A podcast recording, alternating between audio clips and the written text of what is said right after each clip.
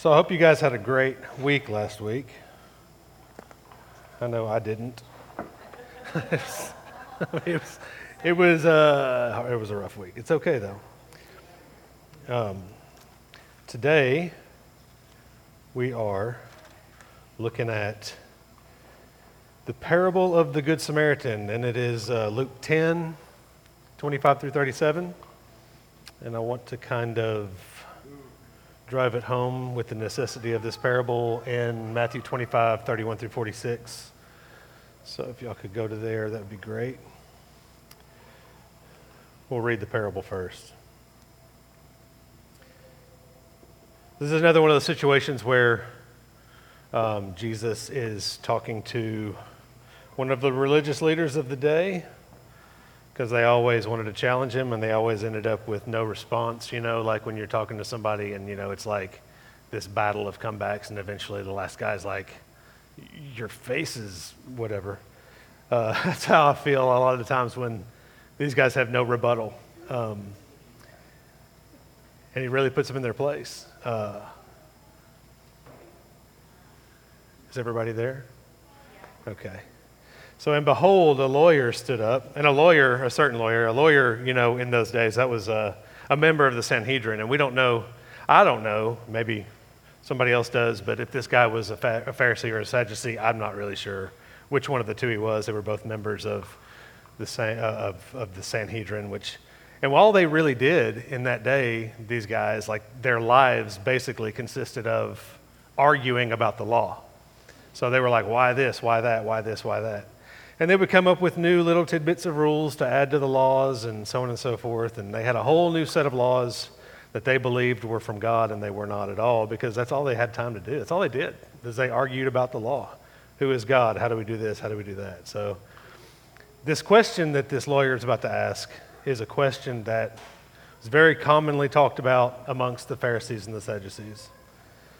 So that being said, uh, we'll have a little bit of a better understanding about why he asked it. But, and behold, a certain lawyer stood up and tested him, saying, Teacher, what shall I do to inherit eternal life? And he said to him, What is written in the law? And what is your reading of it? So I think at, at that point, he's asking him what's written in the law. He knows he's a scribe, he's a lawyer, he knows he knows the scriptures back and forth. But like I said, they all read it differently. So he's asking him, What is your reading of it? So he answered and he said, You shall love the Lord your God with all your heart, with all your soul, with all your strength, and with all your mind, and your neighbor as yourself. So I don't know if, if you guys are familiar, but that, that, those two commands out of the law are from two totally different books.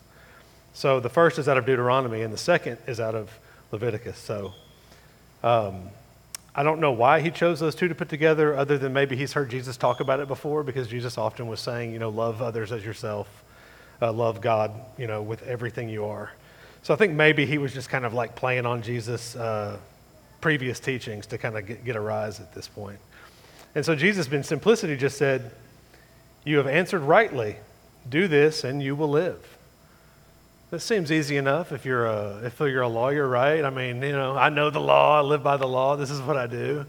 But the truth is is Jesus knows that he can't do it because we're selfish in nature.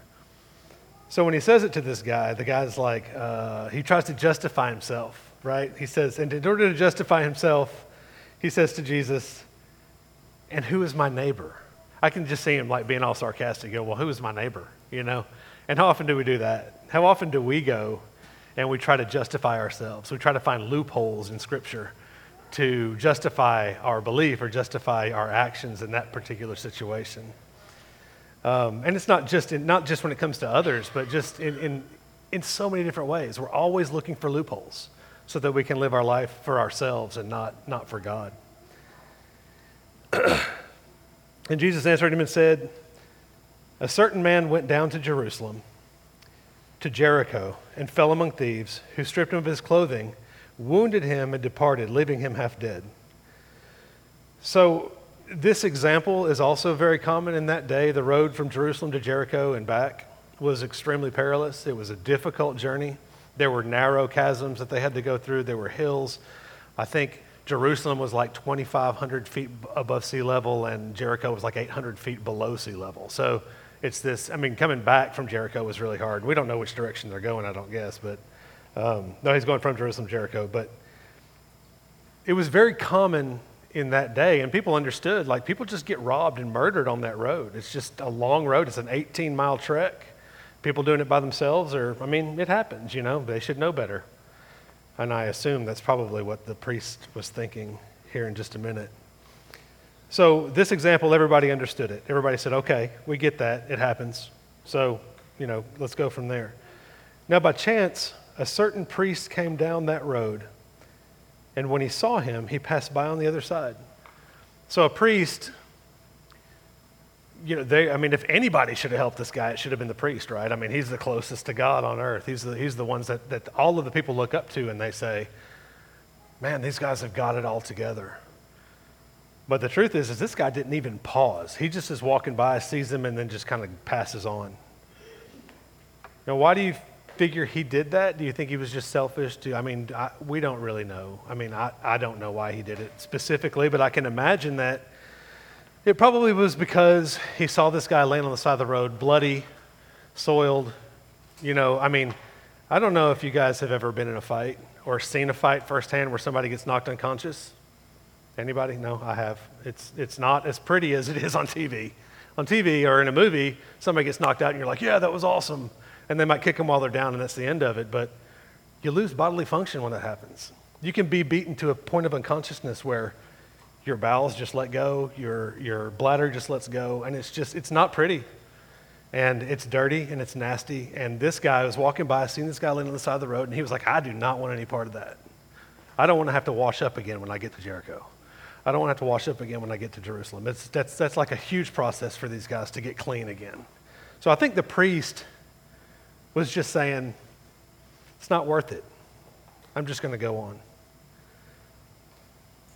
And then the Levite, likewise a Levite, when he arrived at the place, came and looked and passed by on the other side. Now, I think the Levite may have had a thought of compassion because he came and he looked. So when he came up, he walked over and he actually looked at the guy. Maybe he was thinking, this guy needs help, man. He's still breathing. But I'm on the road from Jerusalem to Jericho, and if I stop, I might get beaten too. I might get robbed. I might die. I don't know, but it's not worth the effort. It's not worth the time. Maybe I'll pray for him a little bit on my way. you know, how often do we do that? When we pass somebody in need and we're like, oh, I'll pray for him. But we don't stop. We don't try. We don't do our part. Um, and I think that's really the point of this whole parable is your heart condition is not always enough. Your compassion is not enough. You have to act. We have to try. We have to be conscious enough to act on what our heart is telling us to do. So this Levite didn't do that. I believe that he, I, I believe because he actually stopped and he looked, from what it looks like to me, he might have had some compassion, but he did not act on it, which is no better than having no compassion at all. It's the same thing. So he went on. And then a certain Samaritan, as he journeyed, came where he was, and when he saw him, he had compassion. And he went to him and he bandaged his wounds, pouring on oil and wine, and set him on his own animal, brought him to an inn, and took care of him on the next day, when he departed, on the next day when he departed, this guy spent the night with this dude. I mean, I don't know where he was going. I'm sure he was in a hurry. He had places to be, but he spent the night with this guy. And he took out two denarii and he gave them to the innkeeper and said to him, Take care of him and what, whatever more you spend, when I come again, I'll repay you. So when you look at the Samaritan versus the priest, obviously there's a dark, deep contrast and the Levite, there's also a contrast. And what it is, is the Samaritan saw a need and he didn't consider his, his safety. He put himself in harm's way to stop. He bandaged him, and I doubt he was carrying bandages realistically. I mean, he may have been carrying bandages, but more likely he took his cloak and he cut it into pieces and he bandaged this guy with it. He poured wine on his wounds to disinfect it and oil to protect them from any more bacteria collecting. And I don't know what kind of oil, it doesn't say. It probably, it might have been olive oil, it might have been spikenard, it might have been some kind of disinfectant oil. I don't know. They commonly carried medicinal oils with them wherever they went. But it just goes to show that this guy had zero concern for his own safety. He had no concern for his own finances. He had no concern for, uh, you know, the time that he was losing taking care of this guy that he didn't know. He knew he was a Jew somehow. I assume it was because the guy was naked and he saw that he'd been circumcised and he knew this guy's a Jew. I'm not. Um, some of the Samaritans were circumcised, but I mean, all the Jews were. so I assume that's probably what he was thinking. But it didn't matter. And we have to think, too, remember that what makes this really impactful is that Samaria are the descendants of those of northern Israel, right? They're the, they're the tribes that fell away from God. They're the tribes that were actually so evil that they weren't uh, deported uh, by, by Persia when, when all of that, all of the junk fell apart, you know, uh, after Babylon and all of that. So they were allowed to keep their land. They weren't sent away because they were so mingled, intermingled into the pagan practices. Now they were originally Jews, but they had been uh, they had been diluted through time, through the past thousand years, um, you know, through all of the northern kings. And they were at war with Israel for so long. They were considered traitors. The Jews absolutely hated the Samaritans because they had turned their back on them. They should have been the same people. They were all the same tribe. They were all Israelites in the beginning. And the Samaritans were the ones who turned away. So the Jews hated them. And we know that we I don't like them, the Samaritans, but I don't I don't think we have a real grasp of the animosity between the two people. And the Samaritans hated the Jews because they hated them. Why? Why do you hate me? Well, eh, and you know how it is. Sometimes, you know, when you're in high school, people just don't like you for whatever reason, and you don't know them from Adam. You just hate them back because it's the thing to do. And I think that's what's happening here with the Samaritan. Um, but this guy, he didn't care. He sees the guy laying on the side of the road, beaten and bloody, dying, and he says, this guy's my enemy. And that's okay because he needs my help. So he did all of these things. Again, my time is not important. My money's not important. My clothes are not important. My legs are not important. I got to walk this whole journey. I was riding my horse, but I got this other dude on my horse. And he took him to an inn. Now, there were inns along the way. In fact, there's actually a, a, an inn or the remnants of an inn that was built in the Ottoman, during the Ottoman uh, Empire on this road that sits on top of the inn that, that was here. Um, because for some reason we people have held on to this story. People have, even in the Ottoman Empire was an Islamic empire, right? So they they even look at this story like, wow, that was a big deal, because Jesus being a prophet told this parable and it made a huge impact on so many people for thousands and thousands of years. But so it wasn't like this guy had to travel all the way back to Jerusalem or all the way to Jericho to find an inn. There was one there, but he stayed the night with him there not concerned with his time, where he had to be, probably on business because he's traveling from one place to the other. And when he leaves in the morning, he says, If what I've given you isn't enough, I'll give you more to take care of this guy. I mean, I can't imagine coming across one of my enemies and treating him that way. I mean, I'm, I'm no better than the, than the Levite normally. But when we see people in need, when I see people in need now, I try to be intentional and I'm not, I'm not saying that, you know, I'm better than anybody because I'm not, because I fall short so much of the time. But there are so many examples that, that Millie and I could give you about our walk when we were, when we first came to Texas, especially. Um, about the things that we see where we, you see a need. You know, there's a, at one point we were in Walmart and there was a girl in Walmart with holes in her shoes and she was she seemed okay she seemed happy but you know the, the, holy spirit points out look look at her shoes she's got holes in her shoes. So when melanie went and talked to her about it she finds out a little bit more a little bit more a little bit more.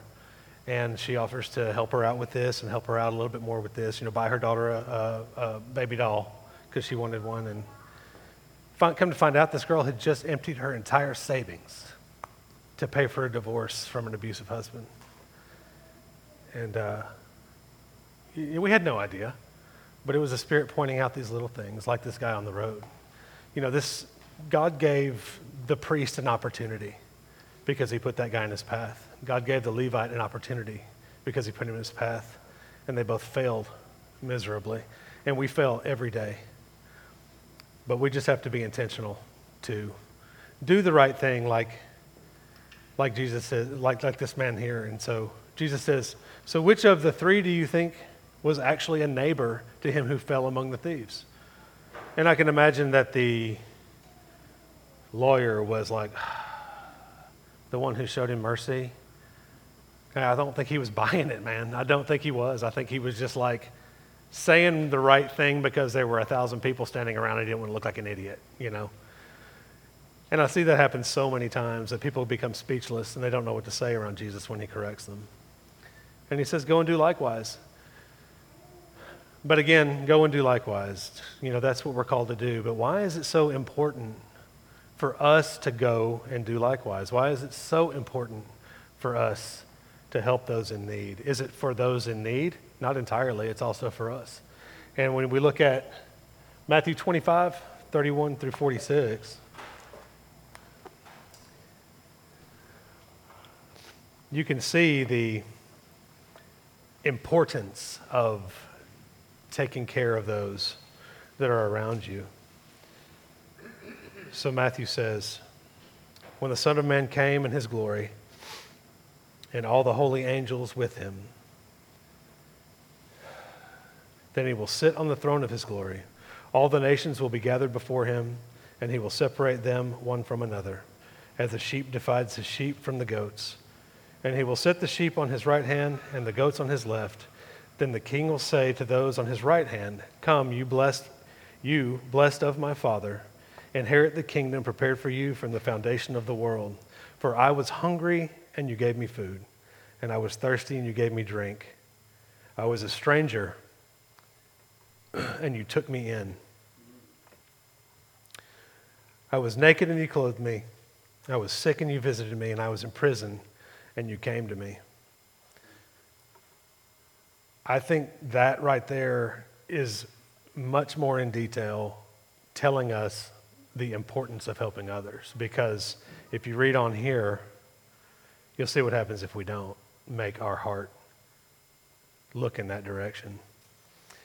Then the righteous will answer him and saying, Lord, when did we see the hungry and feed you? When, or when were you thirsty and we gave you drink? When did we see a stranger, see you a stranger and take you in?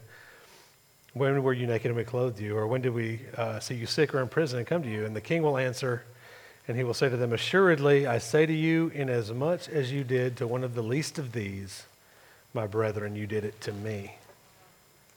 And then from there, the rest of that um, is just talking about the opposite. Well, I don't want to be in the opposite. I'm just going to, I don't want to be in the opposite.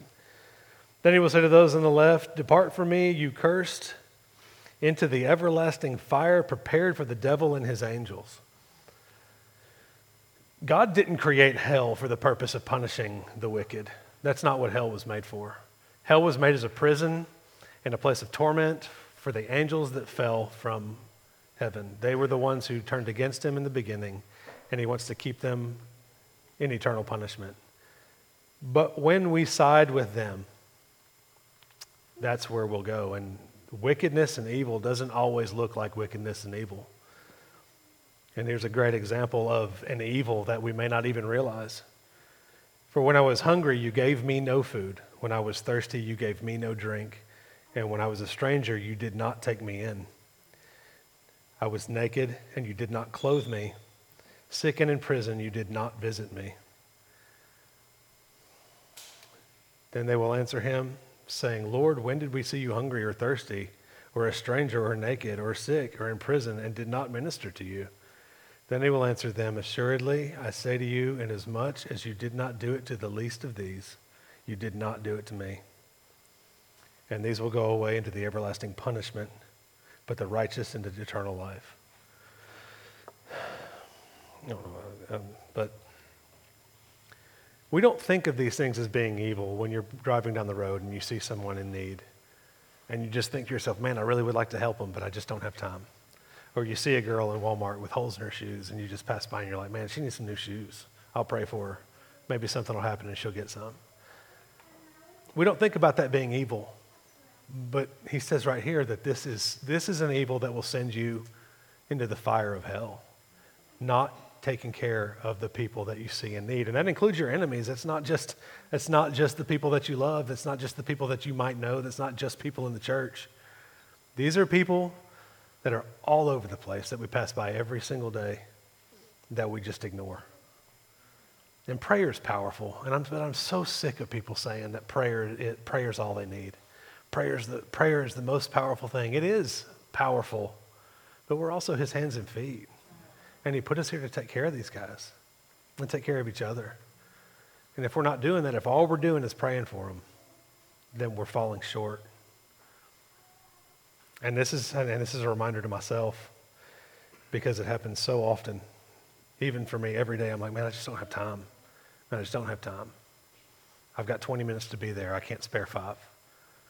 Well, what's more important?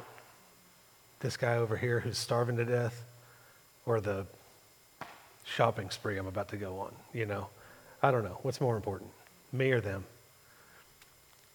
And I would say that Jesus said, you know, Jesus says, love others as yourself. I think he wants you to love others more than yourself. Because if we live in a mindset and a heart condition the way that he did, the way we're supposed to, following Jesus' footsteps, right? Live like Jesus, live like Christ, be Christ like. I mean, that's what Christian means, right? To be Christ like. He didn't put us on equal standing to himself, he put, him, he put us above himself. He gave his life for us. He sacrificed so much for us. I mean, he had nothing on behalf of us. And we need to do the same thing.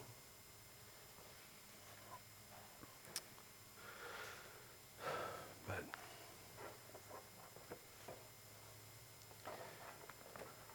so I just want to pray for us right now um, before we uh, before we dismiss. Heavenly Father, God, I'm so very grateful for the opportunity to get to share your word with this congregation, Father. I'm, I ask that you soften the hearts of, of everyone here, including myself, Lord. That we take your scripture, we take your word, we take your commandments, not as suggestions, but as truth and the only way to you. And that we see the needs around us and we listen for, we open our spiritual ears, Lord, and we are, allow our spirits to hear when your spirit's speaking to us and when people are in need, even though they may not look like it, that we act on that need. Father, help us to not put ourselves first, but put others first. And not just 50% of the time or 70% of the time, but as often as our flesh will allow it. Please take that out of the way. Father, we thank you for this beautiful day, God, and I ask you to bless it, and not just today, but the entire week, Lord. And we ask you to, to be with us and walk beside us. In your name we pray, amen.